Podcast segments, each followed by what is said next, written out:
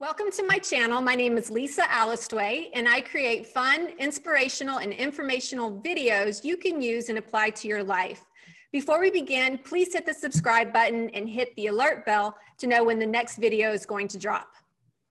Okay, it is my privilege to introduce today's guest, who is Bruce McClintock, and he is the founder and CEO, that's Chief Exploration Officer of Hike for Life.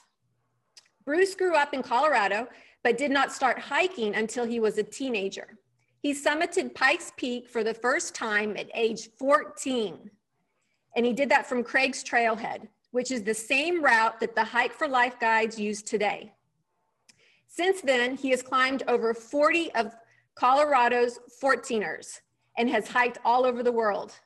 Bruce created Hike for Life to help share the wonder and joy of the outdoors with people that were new to hiking. He is trained in wilderness first aid and believes in the importance of helping others hike more safely and with respect and appreciation for our fragile outdoor environment. He is also on the board of the Colorado Mountain Club, which is a nonprofit outdoor group. I will be linking Bruce's uh, website, Hike for Life organization, in the description box below. Welcome, Bruce. Thanks, Lisa. It's great to see you again. I'm looking forward to talking Good to see you. Fantastic. Um, so would you like to add anything to that introduction with regards to maybe your background experience or uh, more information about Hike for Life? Sure, uh, I'd love to. So a little bit about my, uh, my background kind of prior to Hike for Life. You talked a little bit about uh, when I first started hiking and you know, how I developed a passion for the outdoors at a, at a young age. Uh, and I was mm-hmm. actually lucky over the years, besides kind of that first uh, uh, encounter with uh, like a 14,000 foot peak when I was in the Boy Scouts, where I had mentors and, and outdoor leaders, to actually have served in the military too. So before mm-hmm. doing what I'm doing now, I spent a while in the military, a few decades, in fact. And there, a lot of the military training uh, at times has to do with outdoor survival situations and things like that. So mm-hmm. I was blessed with having a variety of different resources to give me the skills and the confidence to actually get outdoors in a way that was safe and uh, within my bounds and not ending up too often in, in dangerous situations. So that, that's a little bit of the backstory that's helpful um, because one of the reasons I started Hike for Life in about 2017 is uh, back when I was in the military and moved all over the world, literally, uh, I would always come back to Colorado typically about once a year for about a week at a time. And my goal was always to climb another 14,000 foot peak. Sometimes it worked out, sometimes it didn't, but it was always a very extensive planning process. And uh, then I would go out and consider the weather, have all the right equipment, uh, and try to try to summit a peak. Uh, sometimes I'd make it, sometimes I wouldn't. Uh, but I was very often running into people having what I called the awkward trail conversation. Uh, and what I mean by that is I'd be on my way down with usually with friends, other hiking buddies, and things like that. Uh, and we're on our way down and we're coming down at a certain time to avoid lightning storms or there's weather rolling in or other factors. And we've got all our gear. And we'd run into people that were on their way up the trail that uh, were getting a late start. They maybe didn't have the right equipment uh, and it, they didn't need, seem to have the level of uh, awareness or preparedness uh, for equipment that we thought was appropriate.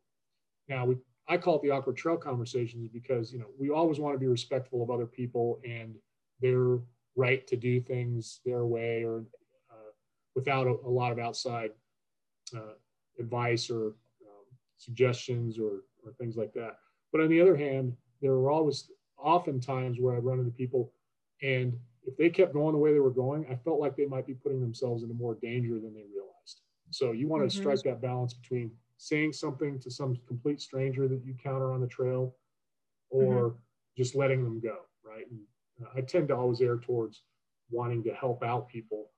Uh, but, you know, it was just this literally random meeting on a trail where we passed along advice. Uh, and the real impetus for Hike for Life was uh, having these conversations over many years, right? Coming back hiking, things mm-hmm. like that. But in uh, 20 uh, 16, Colorado tied its own record for the number of backcountry fatalities. So these are people that were out hiking and exploring and doing mm-hmm. things. And mm-hmm. unfortunately, a large number of people died. Uh, and in general, it was because they were putting themselves in situations that were beyond their ability levels or they caught, caught in lightning storms or something like that. And it was that mm-hmm. that was the impetus for me to say, I've got to do something more to move the needle and help people than just have these random conversations on the trail. So that's how we started Hike for Life. And what, what year was that that you started Hike for Life? So it was, I, I say it was a twinkle in my eye well before then, because it was something I thought, how can I help people and share my passion for the outdoors? But we actually mm-hmm. officially incorporated in December of 2017. So we're just over three years old. Okay, still fairly new. Um, so, what is your mission for Hike for Life? So, our mission is um, uh, multifaceted, but we like to say that our mission is to help educate, support, and guide explorers so that they can more safely and responsibly enjoy our great outdoors. Uh, okay. And I can unpack that a little bit more if you want as we go, but that that's our essentially our mission statement. Sure. And um, so today's topic is on hiking Pikes Peak, but your organization will uh, work with other groups and other areas around Colorado that you can hike, correct? That's correct. Uh, so we, uh, we, we like to refer to ourselves as uh, an outdoor education company disguised as a hiking guide service. And, and our target uh, audience is really entry level hikers, right? So like Pikes me. Peak, well, a lot of people, right? So, uh, but things like Pikes Peak that we're talking about specifically today, or or 14ers, or maybe winter uh, backcountry hiking, that's the most advanced thing that we do in Hike for Life. Uh, we are a day hiking company. We're, we're talking about doing more kind of overnight kind of things because because there's guests that we've had that want to return and come back and do things with us. But we start very much entry level, and you are advanced entry level because we have people that come to us, all they want to do is take a two hour hike in a scenic place like Garden of the Gods uh, and not have to worry about any of the details. And we're happy to accommodate them because they become part of our audience and part of our community. And we can share the basics of responsible exploration with them, even on something as simple as a two hour hike in Garden of the Gods. Okay, excellent. So all different levels you guys cater to. Yep. Okay, so for the audience, I want to tell a little bit about Pikes Peak. It is located 12 miles uh, west of downtown Colorado Springs, Colorado, and it is the highest summit of the southern front range of the Rocky Mountains in North America, and it stands at 14,115 feet. So it is considered one of the 14ers. Um, myself not being uh, much of a hiker and not knowing much about that world when i heard 14er i thought it meant you're going 14 miles up when i first met uh, bruce and we were like no no 14ers are like all over and it's about the elevation. And i thought that was an interesting conversation because i live in houston where the elevation is 100 feet and um, the only uh, mountains around here are highway overpasses and buildings. And so one of the things that I did for my trip was I flew in on a Monday and I did the hike on Friday, which I don't recommend. Uh, most of what I've read is you need to acclimate to the area. And Colorado Springs is at 6,000 um, feet. So you need to give yourself time. So that's definitely something to keep in mind. Um, so just uh, a little background uh, for why I wanted to hike Pikes Peak. Uh, I remember learning about Pikes Peak as a little girl and the seed was planted. And I remember hearing about that people hiked it, but this was before the internet and I didn't know much re research on how people could hike Pikes Peak. So fast forward to the summer of 2019, I was trying to figure out my summer vacation plans and I thought this is as good a time as any to do it. This is something I've always wanted to do. And so I made the decision to uh, hike Pikes Peak as part of my vacation in summer of 2019. Now, a problem that occurred is I didn't have any friends that wanted to hike it, or they couldn't get off from work to hike it, or they couldn't afford to hike it. So I knew there was probably some hiking group. And so I just did some random research on the internet and I found Hike for Life. And I um, called and emailed the organization and I got on the phone and Bruce answered. And um, I know, Bruce, you are used to getting random inquiries about people hiking Pikes Peak or other areas. Uh, what are some of the things that you do on the phone uh, with those initial phone calls to really vet people? So yeah, great question, Lisa, and, and, it's really helpful to hear that background. Um, and, by the way, it's one of my favorite um, kind of uh, little anecdotes from how we help uh, educate and inspire people is uh, and there's no reason that you would have known that, right? But things like 14er, you know, that's just common lingo in, in Colorado. Everybody knows that a 14er is something that's over 14,000 feet. So, but completely legitimate assumption to say, well, no, you have to hike 14 miles. I literally remember being on the trail with you uh, after going through a couple of different options. And uh, I think we were like three miles into the hike, and you said, well, I guess this doesn't really count as a 14er if I make it to the top, does it? And I said, well, of course it does. Why, why not? Well, because we're not hiking 14 miles to the summit. so I love that story, and, I appreciate you sharing it too, um, because that yeah. helps inform others that it's okay to not know everything and learn. Mm-hmm. Um, and that's, frankly, even just having people call us and ask us questions about Pikes Peak, similar to your experience, gives us the opportunity to educate, right? So we're a social impact business. So it's not like we're lawyers or something we're charging by the minute of advice or something like that. We want people to reach out to us and ask questions. And whether or not they hike with us, that's fine. At least they're better equipped for whatever it is that they're trying to do. So to your question, mm-hmm. Uh, and we do, we get uh, numerous calls where people say, you know, similar to your experience, they say, hey, I want to climb Pikes Peak. Can you help me? Uh, and mm-hmm. sometimes it's as extreme as somebody will say, hey, I'm flying in Friday night. I'm going to I'd like to climb Pikes Peak on Saturday and then a fly out uh, Sunday afternoon. And the very first thing we do, because we are uh, oriented towards safety, is we, we caution them against that kind of approach.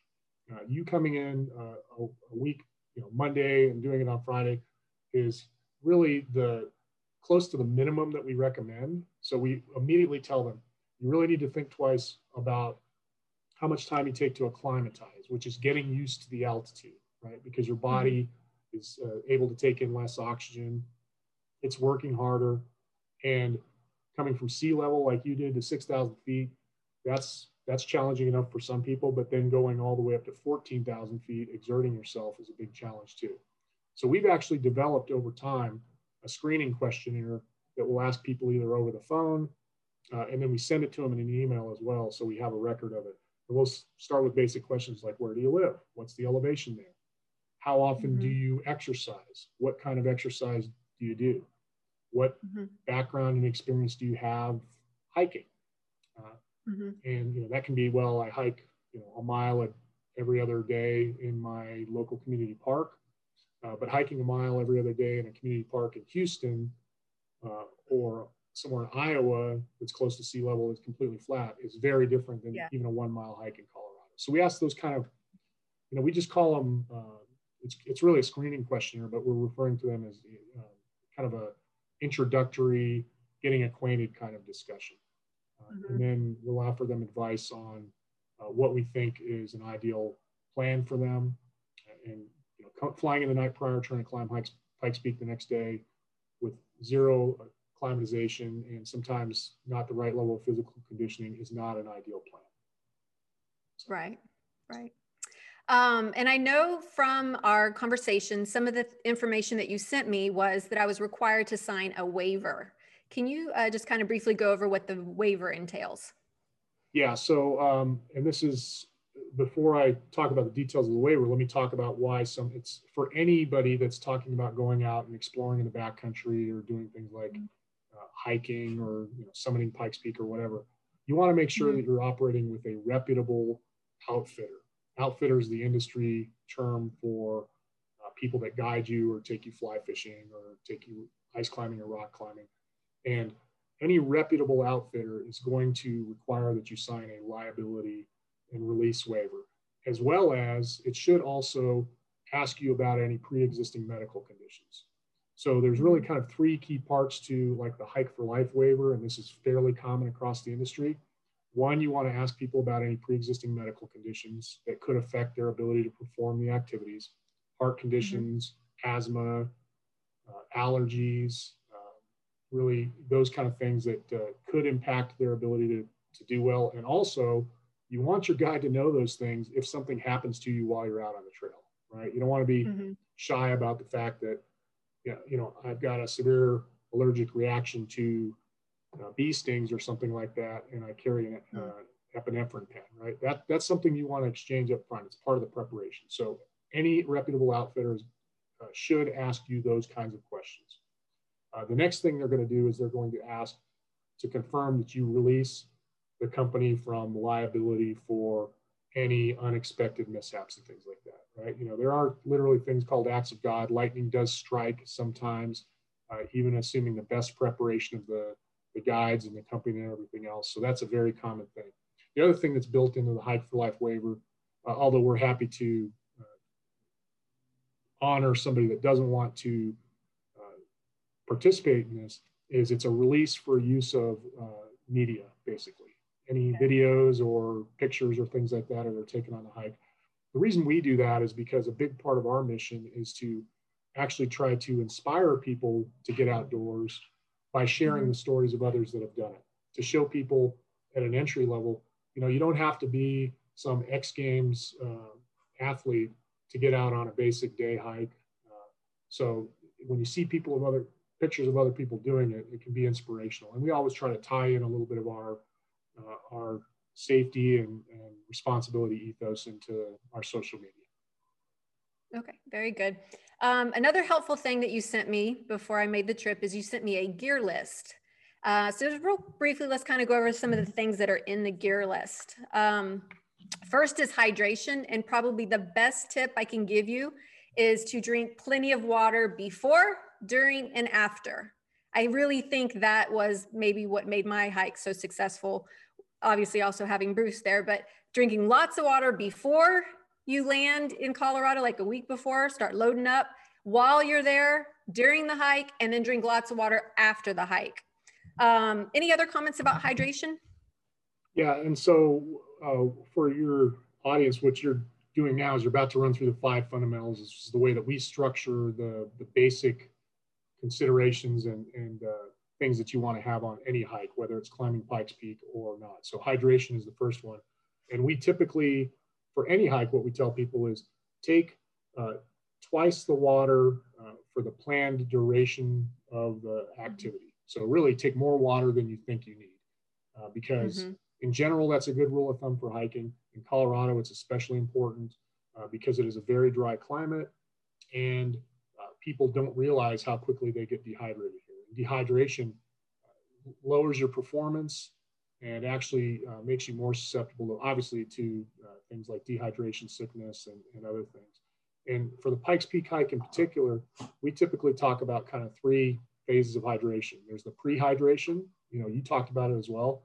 Start loading up on water days in advance of coming. And it could be just drinking an extra half liter or liter a day. Uh, for the Pikes Peak hike, the pre-hydration, we talk about a liter the night before you go to bed, uh, and then another liter more than you're used to drinking the morning. Not the stuff you're going to drink on a hike, but the prehydration part. Uh, you know, you can yes. be overly excessive. Uh, we don't want somebody to overhydrate, but that liter liter thing is well within the realm of what's acceptable. And it, it, it's scientifically proven, and our experience proves that people that prehydrate uh, perform better on the hike they have a better experience. They might have to stop and go to the bathroom more often, uh, but that's actually yeah. okay. Uh, hydration yeah. on the hike. Uh, we talk about the importance of actually uh, drinking continually throughout the hike. So you can both have the Nalgene bottles, which are nice because you can track how much you're drinking. Uh, but then the, the, hydration bladders are good too because you can drink frequently. And we really push mm-hmm. the water on the hike. I don't know if you remember that, Lisa, but it's like yes almost every yes. single time, every stop, it's like, okay, make, go ahead and take a drink of water. I'm going to drink some too. How much have you had? Uh, yep. That's really important. And then obviously post hike, you just want to keep your body uh, hydrated as well. So lots, yes. lots to talk about hydration. Final point on that, uh, we can we include electrolytes in the hydration discussion. So it's not just Mhm. water, it's actually having the Mhm. electrolytes that you typically we alternate it. It's a personal technique, what your body's used to. But make sure you take some electrolyte packs or or something that, that includes something more than just the H2O. Okay. All right. Um, nutrition. Let's let's briefly touch on that. What are some tip strategies you would give with regards to nutrition in the day of the hike? So uh, nutrition, the philosophy we like to remind people about is you want to think about your, there's two analogies for it. Think about your body either being like a campfire or like a, an engine, right? So the campfire analogy is kind of better for hiking. Uh, what you don't do is you don't let the fire burn down to just embers and then throw a bunch of uh, chunks of wood on it, right? You don't uh, Mhm. let it almost die out and then try to get it to bonfire back up, right? You want to kind of keep a steady, you know, put another log on the fire every hour or so kind of thing. And you want to do the same thing with your body too. So you want to spread out your nutrition uh, is one Mhm. point. So when you're not out on a very um, demanding hike, that's not the time to go three hours without eating and then sit down and have a five course meal, right? You literally want to snack as you go. Uh, it's beyond that, it's really kind of personal preference. Um, there's Mhm. all kinds of tips and techniques out there. Uh, I would say just uh, make it a, a, mix of sweet and savory kind of things, right? So common Yeah. things are you know, trail mix with some nuts mixed in, beef jerky, peanut butter Mhm. and honey sandwich. A lot of people Mhm. like those kind of things. So whatever it is that you typically like to eat, uh, that's going to keep your your fire burning. Yeah, no Big Macs, okay? Keep it healthy, nutrient dense type of snacks and food. Exactly. Um, okay, so let's talk about navigation on the day of the hike. Can you give, give us a little brief overview of that? Yeah, so navigation is the third uh, fundamental for us, and uh, we, you know, most of us that are on the team are uh, kind of old schooler, well-trained hikers. That you know, we have a lot of experience with literally map and compass skills, uh, but we don't want to be, uh, you know, so old guard that we're not open to new technology. So our mantra when it comes to navigation is, uh, ideally, you're going to always have two uh, practiced and available means of navigation is the way that we put it. So we we always try to showcase by showing up with a, a paper map. And I actually have, this isn't Pikes Peak, but I just happen to have a map for another outing that we were doing, and we'll print out a paper map and we'll give it to people at the end of the hike and say, this is important because it's it's like your it's like your tech backup, right? If your high tech options fail, you will at least have a map, and everybody should have at least a basic sense of you know, north is up and, and things like that, and how to read the basics of a map. But we're not like some kind of a orienteering company, right? Where we're gonna, you know, throw you, parachute you out in the woods and you get nothing but a map and compass, and you have to find your way mm-hmm. to safety, right? It's just good to have those backups in the, at the basics level.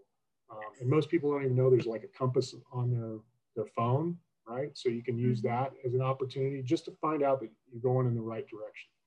But we're mm-hmm. also big believers in in apps, right? There's a lot of basic apps out there. AllTrails is a popular one that we recommend, first of all, because the basic version is free and includes a lot of good Mhm. information.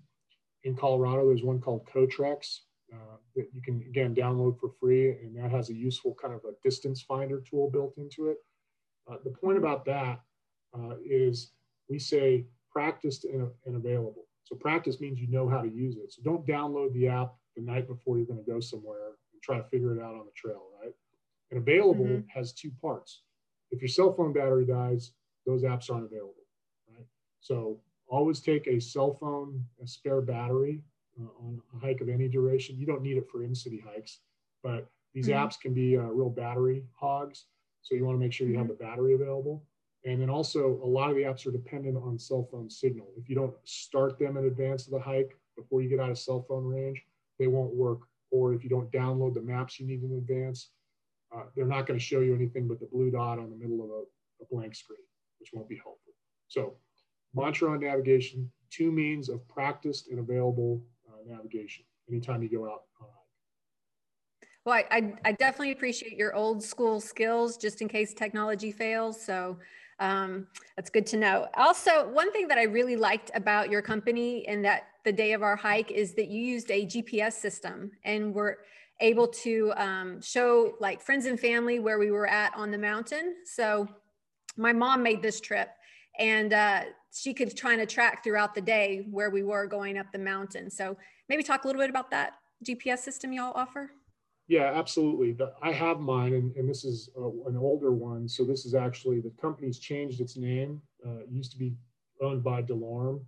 Uh, it's now uh, a different company, but this is an example of a GPS uh, device that we carry on our backcountry and summit hikes, uh, really more as a, a means of mitigation. Um, but it does provide, and, and I'll talk about mitigation now a little bit. We can cover it in more depth later uh, this, these can be used for navigation too. So it is like that practiced and available means of navigation. But mostly these are uh, in extremis messaging devices, right? They use a, it's got a big old GPS antenna on them. New ones have smaller antennas.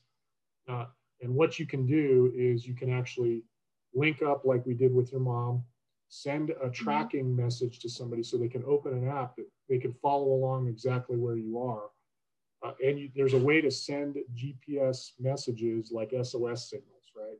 And mm-hmm. I think I did it with you as well, but it's kind of our industry standard, our company standard now. It's the guide's responsibility to know how to use this, right? Uh, so if something hmm. happens to somebody in their party and you're out of cell phone signal, uh, which you can't count on cell phone signal most places in the backcountry, this is how you communicate with search and rescue, right? It's you know, help them find you, and, and we have techniques that we pass along for what information that they need that's most helpful to them. You know, what is the condition of the person that's injured or uh, what's the circumstances. Uh, but you know, the thing that I like to tell people is it's it's as simple as what we tell you. Like the, I usually do at the very first water stop, right? I'll usually go, we'll go up and kind of go up that first little hill on the Pikes Peak Trail, and you know, people are getting a feel for what it's like, and say, okay, this is a pretty important piece of information. I'm responsible for your safety, but if I fall down get knocked unconscious. Uh, here's what I want you to know how to do. And I literally show them, see this little SOS button right here? That doesn't work unless you pull this lever over. And once you do that, this button is activated. Press that button. That's all I need you to know how to do. There's some other basic instructions on the back, uh, and that will ensure my personal safety as well as yours in a circumstance where I might be incapacitated. So we you don't need something like this for front country hiking, but if you're ever going to get out in the back country where you're going to be out of cell phone signal, uh, mm-hmm. absolutely. If you're going to go solo hiking, which I do occasionally, there's a higher risk with that. Um, so I, I, minimize the times that I do that, but you want to have this as a safety device and you want to use that tracking option that we discussed. Does that help? Okay. Yes, excellent. Um, okay, so let's talk about protection, starting with uh, headgear. Yeah, so protection is the next fundamental that we talk about. And it is really kind of a head to toe approach to what you need to keep yourself uh, safe and comfortable, right? Uh, and so there's a variety of aspects to that. But you start at the head, so let's start at the top there. Um, the first, the most uh, important thing about kind of protection is what environment are you operating in, right? Are you in the middle of summer or are you in the middle of winter? right? Because your protection is going to change based on the environmental conditions. Uh, in the summertime, when we do most of our hikes, but even some of the hikes we start in the summertime, it can be pretty chilly in the morning. You know, maybe not below mm-hmm. freezing, but down in the uh, 40s easily. So you want like a, a light um, headband or a you know light uh, wool cap or something like that to, to just keep your head warm. That's a big source of uh, heat loss for the body is if your head's not protected. Mm-hmm. Right? So it's that kind of protection. The more common mm-hmm. thing we talk about in the summer, especially on our basic hikes, is protection from the sun, right? So wide brimmed hat is recommended, uh, baseball cap as a minimum, sunscreen to back that up, uh, and then sunglasses as we work our way down.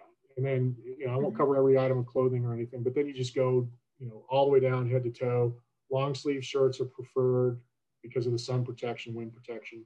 A couple of layers in the summer with a backup layer for rain uh, all the way down to the kind of pants you wear that you want, uh, you know, maybe a, a lightweight uh, thermal layer below, and then some hiking pants that uh, are going to cut the wind a little bit. Uh, socks are incredibly important, and then the kind of shoes that you're wearing uh, are important too. Now, let me let you talk about shoes. Oh, okay. I wanted to show the audience when you do this, you don't want to do it in your regular tennis shoes. So when I decided I was going to do it and I needed to get a good pair of hiking boots, Um, this is a great brand. I'm not getting paid for this. This is a great brand, Oboz. Uh, they are pricey, but I think you get what you pay for. Um, and I like the higher, you know, support here. Um, and the reason I recommend it is I literally bought this hiking boot a couple weeks before the trip, wore it a couple times. I did not break it in that much. I hiked Pikes Peak in it and I did not have blisters. So that might be an unusual testimonial, but that was my case. So in other words, pay a little bit more. These are probably like 150 or so and uh, get a quality hiking boot. Yeah, it's really important to have uh, the appropriate footwear. Uh, and, you know, it's, and it's one of the challenges I think that uh, we face as a company that um, supports and mentors and guides uh, entry level hikers is they'll see a lot of things on social media where you know there's people uh, there's high these are like x level athlete, athletes that are minimal, minimalists right? So you'll see these people out on a trail and they literally have like no shirt on. All they have is like this tank top hydration uh, kind of vest uh, running shorts uh, no show socks and you know some of these different brands of like nothing to the shoe right you know um, yeah and, and people say, oh, well, you know, if they can do that, why do I need these big hiking boots? Well, you know, mm-hmm. the reality is they've trained for many years to get to that level of conditioning and they've gone through different kind of shoe options. Uh, not everybody needs a big, burly, uh, you know, high ankled hiking boot, um, but you really need to consider the conditions that you're getting into. And I would say the you had the minimum amount of time prior to getting your shoes to break them in right? Uh, mm-hmm. You don't want to buy them the week prior and show up, right. and the first time you wear them is, is on the trail because it takes time to get used to everything. Um, mm-hmm. So yeah, the the shoe the footwear is pretty important. We, we're happy to talk you through options, and every every guide has their own preference uh, on shoes. But I've got like no exaggeration, at least four different pairs of, of hiking shoes that go all, all the way from trail running shoes, uh, lightweight at the low end, to intermediate weight, similar to something that's a little bit less uh, burly than the Oboz that you just held up. I have a pair of Oboz too that I typically mm-hmm. use for uh, winter hiking because they're waterproof. Uh, and if I know I'm going to be doing more rugged off trail kind of hiking, and then I actually have a, another set of boots that is a winter, intentionally made for winter hiking boot. So it's insulated. It's uh, it's much heavier duty. So get the right equipment for uh, your circumstances. Don't try to lowball it and come out in a pair of flip flops. Definitely. Um, so your gear list is more comprehensive than what we're going to cover here, but um, some other things on there is like trek trekking poles. I didn't use them for my hike. That's some maybe a personal choice. Um, backpacks, uh, toilet paper, a bag to put your toilet paper in so you don't leave any litter behind on the trail, um, and so on. But Bruce will send you that gear list that has all that good information on there. So I would like to kind of talk about um, what I did in preparation uh, for this hike once I landed. Like I said, I landed on a Monday and I hiked Pikes Peak on Friday. And so when I flew in on Monday, uh, day one, I went uh, straight to Manitou uh, Incline. And for those of you that don't know what Manitou Incline is, it's this one mile stair um, staircase, I guess you could say. It's a free hiking trail where basically you're going to cover 2,000 feet in one mile. And I thought, okay, this would be a great way to help me acclimate day one. So I got off the plane, checked into the hotel, went straight to Manitou Springs, uh, Manitou Incline, and uh, and I did the one mile. And it took me about an hour to get to the top and it's just one mile. And just kind of an interesting tidbit about it uh, the fastest time ever set to go up Manitou Incline was by Joseph Gray uh, for 17 minutes and 45 seconds, which is really impressive, really impressive. Um, because the average grade for the incline is 45%, with some areas as steep as 68%. Um, and also just another little fun fact about it, the world record for uh, Manitou Incline is Greg Cummings he was able to uh, summit it the most in a year at 1,720 times. Uh, and that's an average of five summits a day. He was able to break that record. So is that something you would recommend? Is that if people come in and they need to acclimate, maybe check out Manitou Incline before Pikes Peak? Uh, Lisa, the short answer is no. We do not recommend uh, people come out and try to do the Manitou Incline as their first Colorado uh, hiking activity. Uh, there's a couple reasons for it. You've covered uh, a few of them.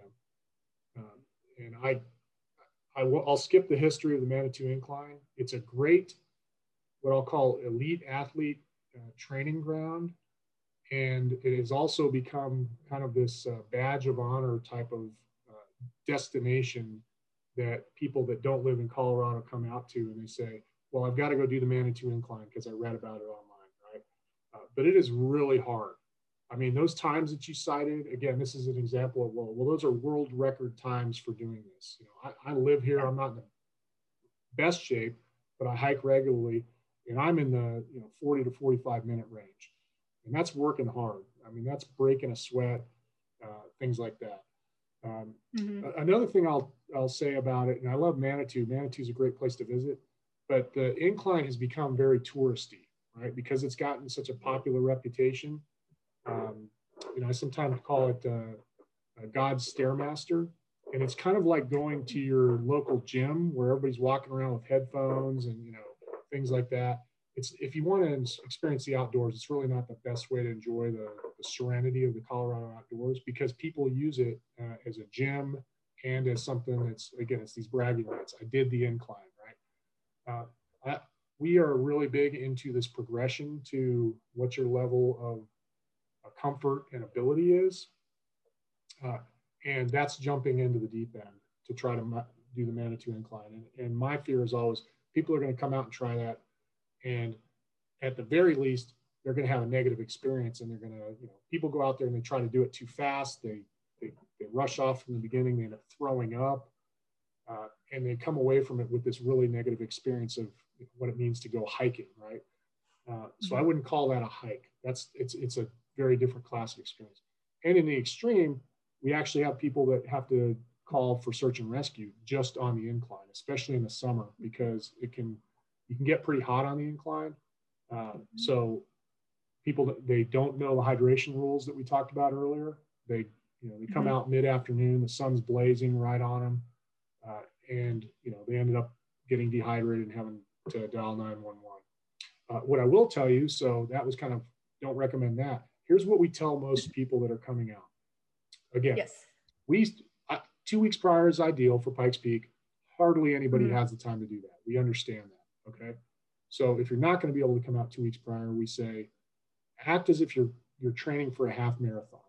Uh, the route we take, which we'll talk about a little bit later, I think, is is about a half marathon in length. It's about 14 miles. Okay, give or mm-hmm. take. So act as if you're training yourself, your body to do a half marathon. It doesn't matter if you live in Houston or Florida or Iowa. You can train for a half marathon. You're not going to get the elevation gain and, and descent but your body will be used to kind of that level of conditioning. You're not going to be going at that pace, but it's kind of mm-hmm. like the pace can offset the, the ascent and descent a little bit. Uh, so you can't come out two weeks prior. Start working out as if you're training for a half marathon, uh, and do the best you can. Not everybody has that time either. Come out as many days early as you can, and we we recommend starting literally at one of the flattest hikes we offer is Garden of the Gods. Uh, do uh, and we offer like an easy classic Garden of the Gods hike that's about three miles, and then we have a more slightly longer uh, immersive Garden of the Gods hike. And you don't even have to do it with us, right? But just come out, and I, I honestly think it's a shame that anybody comes to Colorado Springs and doesn't go see Garden of the Gods. It's just an incredibly beautiful, impressive uh, place. So go there, take a three mile hike like the day you arrive or the next day, and that's very casual, right? You but you're mm-hmm. building your body up slowly 6,000 feet, mm-hmm. three miles, 300 feet of elevation gain.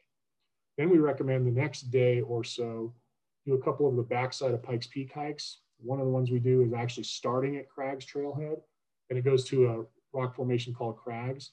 Now that's about five miles, but the difference is you're starting at 10,000 feet, and it's a good exposure to what you're getting yourself into on a Pikes Peak summit. Mm-hmm. It's a really pretty family hike. We have a, a lot of families that come out and they all think they might want to climb Pikes Peak, but they're not sure. And so we encourage them do the crags. Do it with us if you want to learn a little bit more about the outdoors uh, or hear about the environment or have somebody that's going to keep you as safe as possible.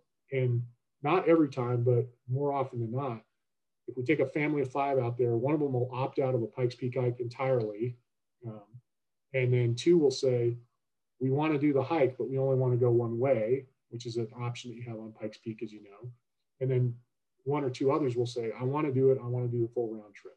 But they're giving themselves exposure to similar terrain, elevation, and things like that. Uh, another option, one step beyond that, is called Pancake rock Hike. It's a little bit longer, same concept.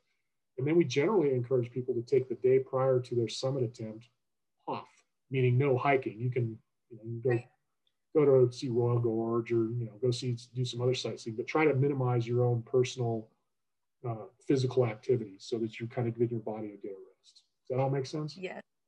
Yes, and that's very good advice. Um, I don't believe I even told you I was doing Manitou Incline on Monday because you would have probably advised against it. But I definitely rested those days leading up to the hike, which was on a Friday. And this was in June. So keep that in mind as we're talking about the hike.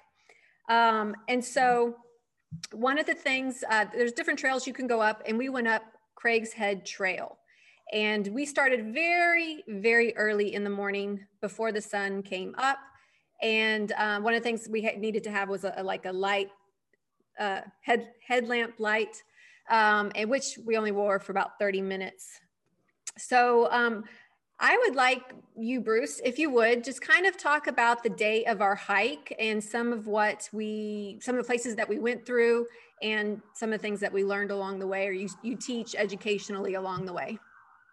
Sure, I'd love to. Uh, so as Lisa, as you just said for your audience, we started at um, Crags Trailhead, right, which is on the back side of Pikes Peak, we call it. Colorado Springs is on the, the east side of the front range, right at the edge of the front range. So to get to this trailhead that we guide on, you actually have to drive for about an hour to the west side of Pikes Peak, up to about 10,000 feet. Um, and this is actually a conversation that Lisa, you and I had when you were calling out and asking about Pikes Peak. And it probably goes back to your, you know, your understanding of what a 14er is. You originally said, "Hey, I want to hike Pikes Peak via Barr Trail, uh, which is the more mm-hmm. well-known trail." Uh, mm-hmm and we don't guide on that trail um, for a couple of different reasons. Really, the most important reason is we don't recommend it for first timers, certainly not as a day hike. It can be done, yes, uh, but we don't recommend it because our trail is about 12 and a half miles one way, uh, starting at Manitou Springs, which is around 7,000 feet. So you're hiking 12 and a half miles uh, and gaining 7,000 feet of elevation when you go by Barr Trail. And even in two days, that's a lot. There's a place to camp halfway. A lot of people go for that option, which is a cool option. It's a lot of fun, but a lot more gear requirements, things like that. So we guide from Crags, west side of Pikes Peak, starting at 10,000 feet. Uh, the Crags uh, hike to the summit of Pikes Peak and back is 14 and a half miles round trip. So a little bit more than half the distance that you're going to go on the Barr trail. It's also only about 4,400 feet of elevation gain as, as we said earlier, you're starting at 10,000 feet, uh, and you, as uh, you heard the elevation for Pikes Peak earlier. So there's a little bit up and down in there, uh, but it's just the preferred option for first timers. So there's actually a campground there, Crags Campground, for people that are you know interested in doing that. You can actually camp out there. Otherwise, you've got to drive up. Uh, the, there's enough snow there that they don't typically open the gate to the trailhead until the middle of May.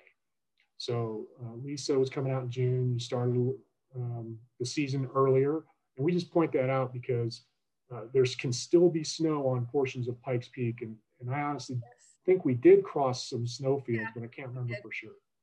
Not a lot. There was some snow. Most of it's melted by the time yeah. it was the end of June. Yeah, it was the end of yeah. like June 12th. Something. Right. So yeah. most of the snow is melted off by the end of June, but in the middle of June, uh, like this this year, I'm going to be guiding somebody uh, May 14th, guaranteed they're going to have snow. And there's other gear that we require for those kind of hikes.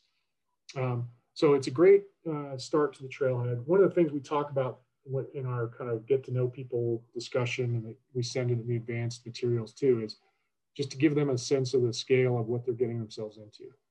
Uh, the rule of thumb that we teach is roughly speaking, just plan on a mile an hour uh, for the, the start to the summit. So figure it's seven miles one way. It's a seven, plan on a seven hour hike one way. And people, you know, a lot of times people, they have a hard time comprehending that. Well, what, what do you mean? It's seven miles. You know, I jog, I can jog seven miles in, you know, three hours maybe or something like that, or a couple hours, you know, if I'm just casually pacing it, because I can do like 10 or 12 minute miles or something. Very, very different at altitude, right? Uh, it's actually not a linear progression, uh, but it averages out to something like seven hours or slightly less, depending on conditioning level and things like that. Um, and, and, part of that is because the last 2,000 feet of elevation are going to take about two hours. Invariably, it takes close to that long for people for that, that last portion. And do you remember what your one way time was, Lisa? We got up there like around around 1231, something like that's when yeah. we reached the top. So that was probably six, six and a half, I'm guessing, maybe. I'm not sure. Yeah. We started probably at 6 a.m. from the trailhead. Yeah. Yeah. One, one good thing about doing an individual hike with your guide is that you can go at your own pace versus being in a group, which was one of kind of the pros of why I chose to do a, a solo hiking with just a guide. Yeah. And that's a that's a really important point because uh, we, we don't necessarily encourage people to do what are called meetups because where you meet up with people you don't know for a lot of reasons but one of the reasons is one that uh, lisa just mentioned. There other people have different paces. And we have literally encountered and helped people on pikes peak who went out with their friends and got left behind because they were slower right um, mm-hmm. so yes another advantage to having a guide but so seven miles one way. Let's talk about the one way. So you start off, we start off typically uh, before sunrise because our goal mm-hmm. is to get uh, ideally off the summit by noon. That's a really important kind of 14er rule of thumb. And ideally uh, below tree line uh, before any kind of afternoon thunderstorms. Right? This is all about safety. Uh, and uh, the rule of thumb, we change it based on the weather. We monitor the weather closely and we change the start time based on winds and, and lightning forecasts. But that's all built into the math of assuming it's going to take us about uh, seven hours, worst case, to go one way.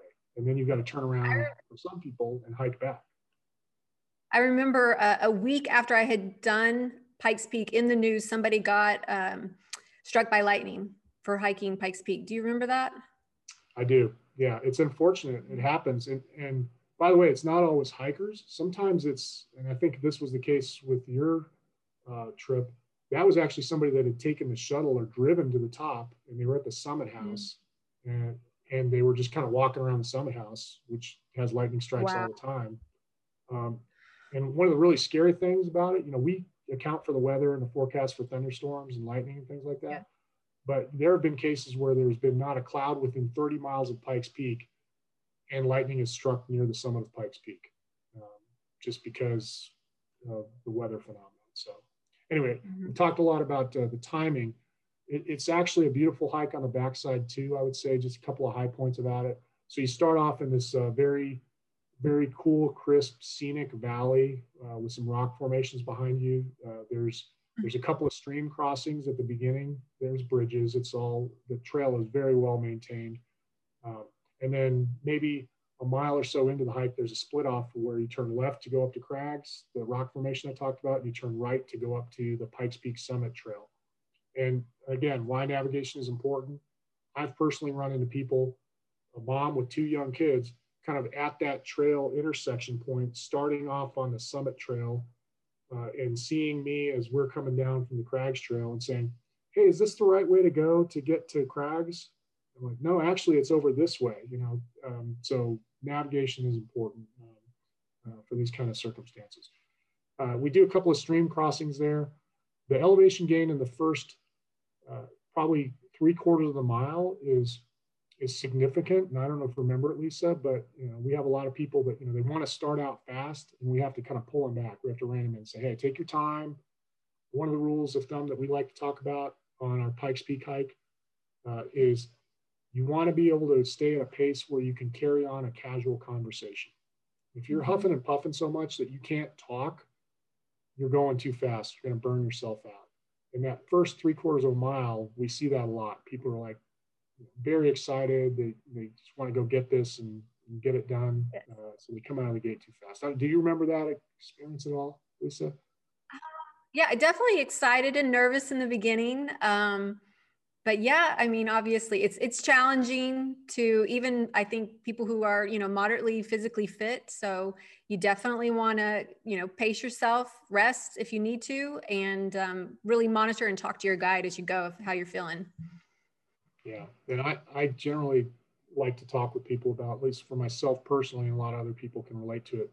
I talk about three phases of a 14er. And uh, those three phases are the first phase, which is the highly motivated, uh, high performing phase, because you're coming out of the gate fast, right? It's first thing in the morning. You've been planning on this, you've prepared for it, you're very excited. Everybody wants to get out there and really get after it.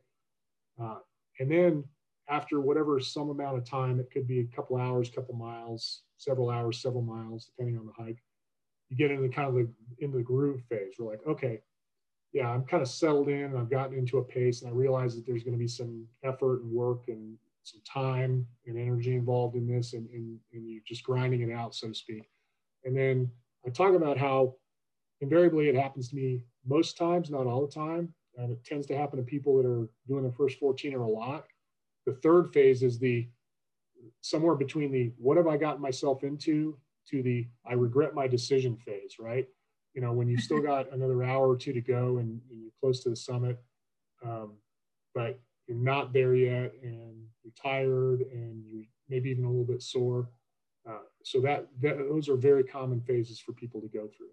The nice thing about Pikes Peak is, especially on the Crags Trail approach, is you have these amazing views looking out at the Rocky Mountains for literally every time you stop. And I, I tell myself this all the time. It's one of the joys of hiking in general and hiking with people that don't do it that much, it's easy for people to get really focused on their own kind of physical condition and fatigue. And that's when I like to say, hey, we're going to stop here and let's just sit down and turn around and look out at that view. Look at these mm-hmm. beautiful Rocky Mountains out here. Uh, isn't that amazing? Look at that rock formation. Look at look at this wildlife that we see around us. There's just so much to take in on the way up uh, Pikes Peak. So I don't know if you recall that. That was your experience. Yes, Yes, definitely stop and smell the flowers. And uh, you'll see different people along the way. We chatted with a few people. I don't know if you remember, um, there was an older gentleman, probably in his 70s, and he was behind us. And he came up and y'all chatted for a while.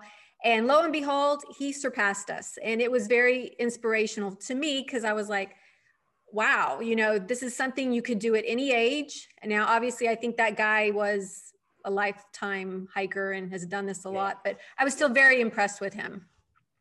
Yeah, yeah, I, I do remember that. And that happens um, more often than you might imagine. It's especially in Colorado. And I mean, there are people, and I hope to someday be referred to as this, uh, but you know, people I call mountain goats. You know, they've just done it their whole life, and you know, they're they're 75, 80, whatever, but they're still out there tromping away on the trail because their body's used to it. They know how to do it, and, and they they mm-hmm. gain joy from it. Um, so that, by the way, that's one of the reasons that we call ourselves Hike for Life because we do believe it's a lifetime activity and something that you can do at really any ability level. And it doesn't even have to be things like climbing Pikes Peak, right? I mean, I have mm-hmm. Climbed Pikes Peak with a 75 year old, right? Uh, but that doesn't mean that everybody has to do that. You can go out on a one or two or three mile uh, hike around other parts of Colorado that are uh, just amazingly beautiful. And it's mm-hmm. something you can literally do for life. Mm-hmm. Definitely. Um, I remember another area that we went through. It was called Devil's Playground. Can you tell the audience or listeners what Devil's Playground is? Yeah, so Devil's Playground is uh, the point on the Pikes Peak Crags Trail approach uh, where uh, a couple of things happen there at Devil's Playground. So first of all, it's the first point that we encounter the Pikes Peak Highway. Uh, there's actually a highway, uh, it's two lane road, but they call it the Pikes Peak Highway, that runs from uh, the summit all the way down to Highway 24. So you can literally, under normal conditions, drive to the summit of Pikes Peak. And that's incredibly rare for most 14ers. Uh, there's one or two others where you can do that as well. Uh, so I, I mention that because it's one of the reasons that another reason that we advocate for the Crags Trail. It gives you a lot of bailout and safety options, right? If somebody's having some issues, uh, we encounter the Pikes Peak Highway there, and there are Pikes Peak uh, Highway Patrol. It's not like law enforcement; it's part of the city's uh, Pikes Peak Highway uh, system that you can flag down for help and, and things like that if you need to. So it's a good kind of safety net to have that. And then you, you don't quite parallel the road the rest of the way, but you're always never uh, too far from the highway for those last uh, 1,000, 1,500 feet or so. Uh, that's the next point about Pikes Peak Highway. It's where you're reaching at about the 12 to 13,000 foot stage. Okay. And that's where altitude really starts to take its Isn't it also where there's more light? Oh, sorry. Isn't it also more where there's like lightning strikes at yes. Devil's Playground, like a higher chance of getting struck by lightning there? Exactly. Yeah, that's why they call it Devil's Playground, and, and you know the the name is associated with the fact that in lightning storms, there's lightning strikes happen, happening around there all the time, and somebody called it the Devil's Playground because of all the lightning strikes. So yes. yeah, that's the third point about Devil's Playground. Not a place you want to be in a thunderstorm, right? Which is why right. it's so important to have that early start, get to the summit, enjoy it, turn around, and, and start back down.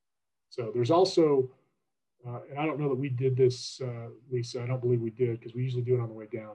There's a little bit of a peak right next to Devil's Playground, uh, right before you cross the highway.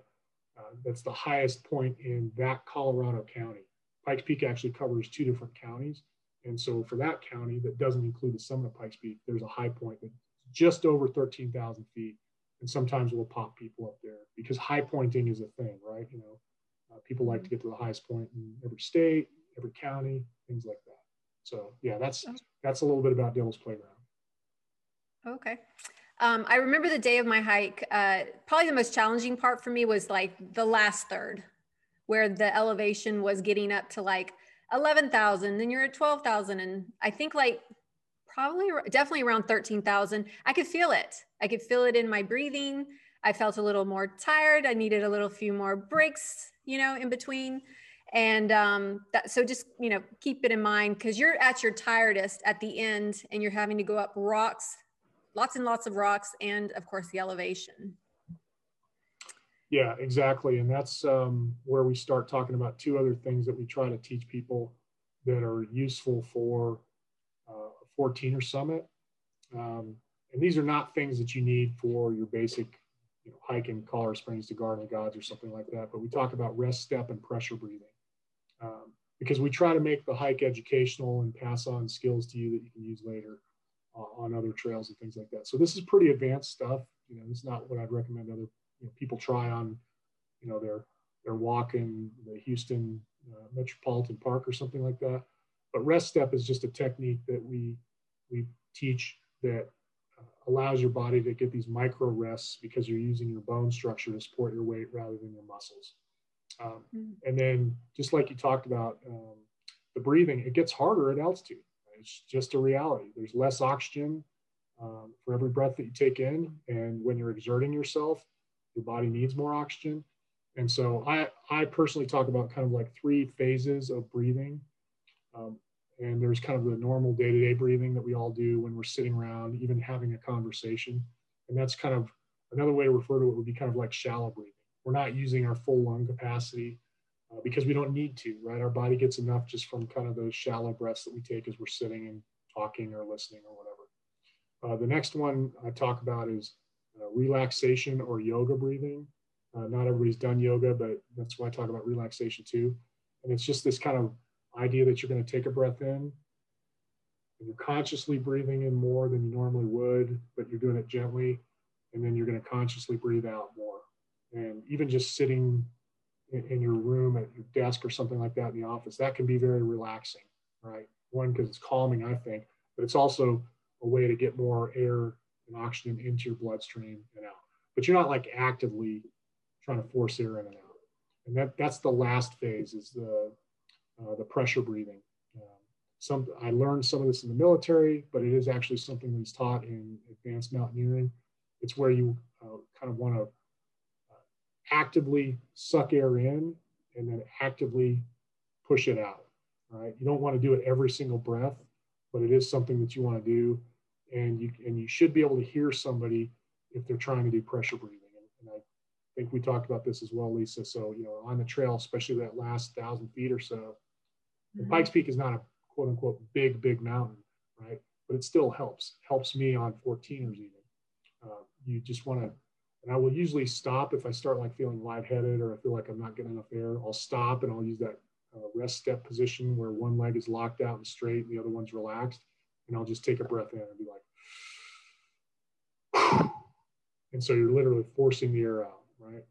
And I have I don't have it happen as often now, but when I'm not as conditioned or acclimatized, if I would come back to Colorado, as I, uh, so I'm, I'm not as used to the altitude, uh, and I'd start feeling um, like I needed more air. If I stop and do that, usually five breaths, and I'm already starting to feel better.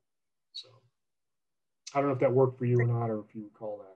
Yeah, I, I, remember doing some like deep breaths and taking it easy and, and really kind of um, being aware of my breath and my breathing. So those are awesome tips, really, really important. Um, another thing when I was doing my ascent is uh, that really motivated me is that my mom was at the top of the summit waiting and um, you can't just drive up there. You have to like go to a certain location, get on a bus and the bus takes you up there. And so you have to kind of plan ahead but knowing that somebody was going to be at the top of the summit waiting for me, friends or family, was definitely a motivator. Um, but for those that maybe don't have uh, friends or family, maybe Bruce will give you a hug uh, at the end, which is always good. Um, but that definitely helped me. I know for you, we offered you a ride home, but you you walked back down the mountain. It would have been too much for me to walk back down because I was exhausted, elated and exhausted um, at the end. But that is another option. You could take the bus down or you can actually go back down the mountain. Yeah. And a couple of kind of context points about that. So when you yeah. did your hike and your mom uh, rode the shuttle to the top, uh, they're just about done, but they were in the middle of building the new uh, summit house. And so they restricted traffic flow uh, to the summit. It should be at the end of May of 2021, so this year, uh, is the plan that they will open the Summit House and the road will be fully open to traffic so that people can oh. drive all the way up. So her circumstance. Oh, that's going to get crowded. Yeah, it will. Uh, it's going to be a beautiful Summit House. It looks amazing, um, but it's not ready yet. Right now, they, they've torn down the old Summit House, so the one that you were in is gone now. I mean, it's been razed, and there's nothing open at the summit. Um, so yeah, that that's goes back to the Pikes Peak Highway. It's nice to have those bailout options or the, the one-way options that you know you took. You know, we probably average about, I don't know, maybe 50-50 people that want to go one way versus do the full round trip. And mm-hmm. um, kind of a point on that, you know, it's it goes a little bit back to your well, does this count as a 14er comment based on the height? Uh, don't let anybody make the rules for you. You know, make them for yourself. Now, obviously, if you drive your car to the top of the summit of Pikes Peak and you get out and you step onto the concrete, you can't say I climbed Pikes Peak, right? You know, but mm-hmm. it's very common when you start. We talk to people and they say, "Oh, I was telling my friends I'm going to hike up Pikes Peak," and they'll say, "You know, there's a road to the top, right? Right? Pursue your own passion, right? And if that's hiking one way to the top, and that's the right amount for you, and you catch a ride home with mom or you take a shuttle down, perfect. There's also something called the cog rail, which is another option that's opening back up. Uh, so don't feel like oh, the train. You know, the train. The train, yeah, the train's opening back up this summer too. Um, oh wow, that's great. So there's a, there's a ton of options. Uh, do what's right for you uh, at your ability level. You know, don't let anybody say, "Well, you didn't hike back down, so that doesn't count." Right? Of course, it counts. You know, you did the hard part to get to the summit. Uh, if a if somebody get, takes a helicopter uh, to go helicopter skiing, it's not like that run didn't count because they took a helicopter to the top, right? Yeah. Right. So just a point about that. One way is totally a legit thing. Enjoy your own yeah. experience. Yes, and, and tailor it to whatever your goals are. And obviously, your organization will help individualize the hike if it needs to be just, you know, halfway up the mountain, then you can do that as well. Um, do you have any other like um, last minute tips that you would uh, say if somebody wanted to hike Pikes Peak with your organization? So we've given most of them. We're happy to answer any of the questions. Um, I would say that uh, we never guarantee that anybody's going to make it to the summit um, because there's just too much that's outside of individual control. Um, mm-hmm. So just it's good to have set goals. I believe in goals. I'm very goal oriented, but Uh, be aware that the summit may not always happen.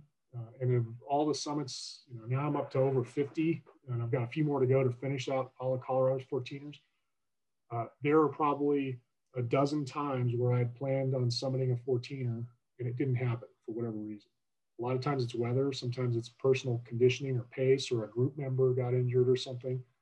Uh, we just had a guest that was coming out, wanted to do um, a winter 14er with us last week. And while two weeks ago it was 70 degrees here, on the days that he was scheduled to hike, it was going to be uh, in town 30 degrees, 30 mile an hour wind and snowing, unsuitable for us to even take him. So we didn't even try. We just said, we know that you're flying out for this um, a couple of days early and everything else, but we're going to tell you that you know, it's just not safe to do it. So make the safety call. Don't get uh, what's called summit fever and mm-hmm. you know literally put your life at risk trying to get to the top of something. And, and that comes back to you know it's the journey uh, more than the destination. It's that opportunity to get out for the experience. And if you summit, great. If you don't, it's still an amazing day in the mountains. Yes, and and you you have to stop and smell the flowers along the way on the trail because there's just breathtaking overlooks and just gorgeous nature all around you. Um, I'm going to be putting a video of our trip or our trip of our hike uh, at the end of this uh, section. So stay tuned. Don't close out people because uh, that'll be attached. And um, I just want to thank you uh, for being with us today. I hope that um, a seed was planted. Um, I hope that you guys found this inspirational. And if you want to hike Pikes Peak and decide to do it, I hope that you got a lot of uh, good information today from Bruce and his great organization. Thanks, Lisa. It's been great talking with you. And let me just echo that, you know, people should not be afraid to get outdoors and enjoy themselves and and just take that first step. And if you have questions about what that first step should be, feel free to call us or email us and we'll, we'll help you get started. Yes, and please leave a comment down below if you've hiked Pikes Peak before and you've had some great um, tips or strategies you would like to add to this, or if you just want to uh, ask a question, maybe Bruce will be hopping on here and looking at that later. He can answer, or you can contact him directly on his website. So uh, don't forget to uh, hit the subscribe button, and I will see you guys next time. Stay tuned for the video, the Hikes Peak Day video. Thanks. Thank you, Bruce. Thanks, Lisa. Take care. Ooh, okay, I'm going to stop recording.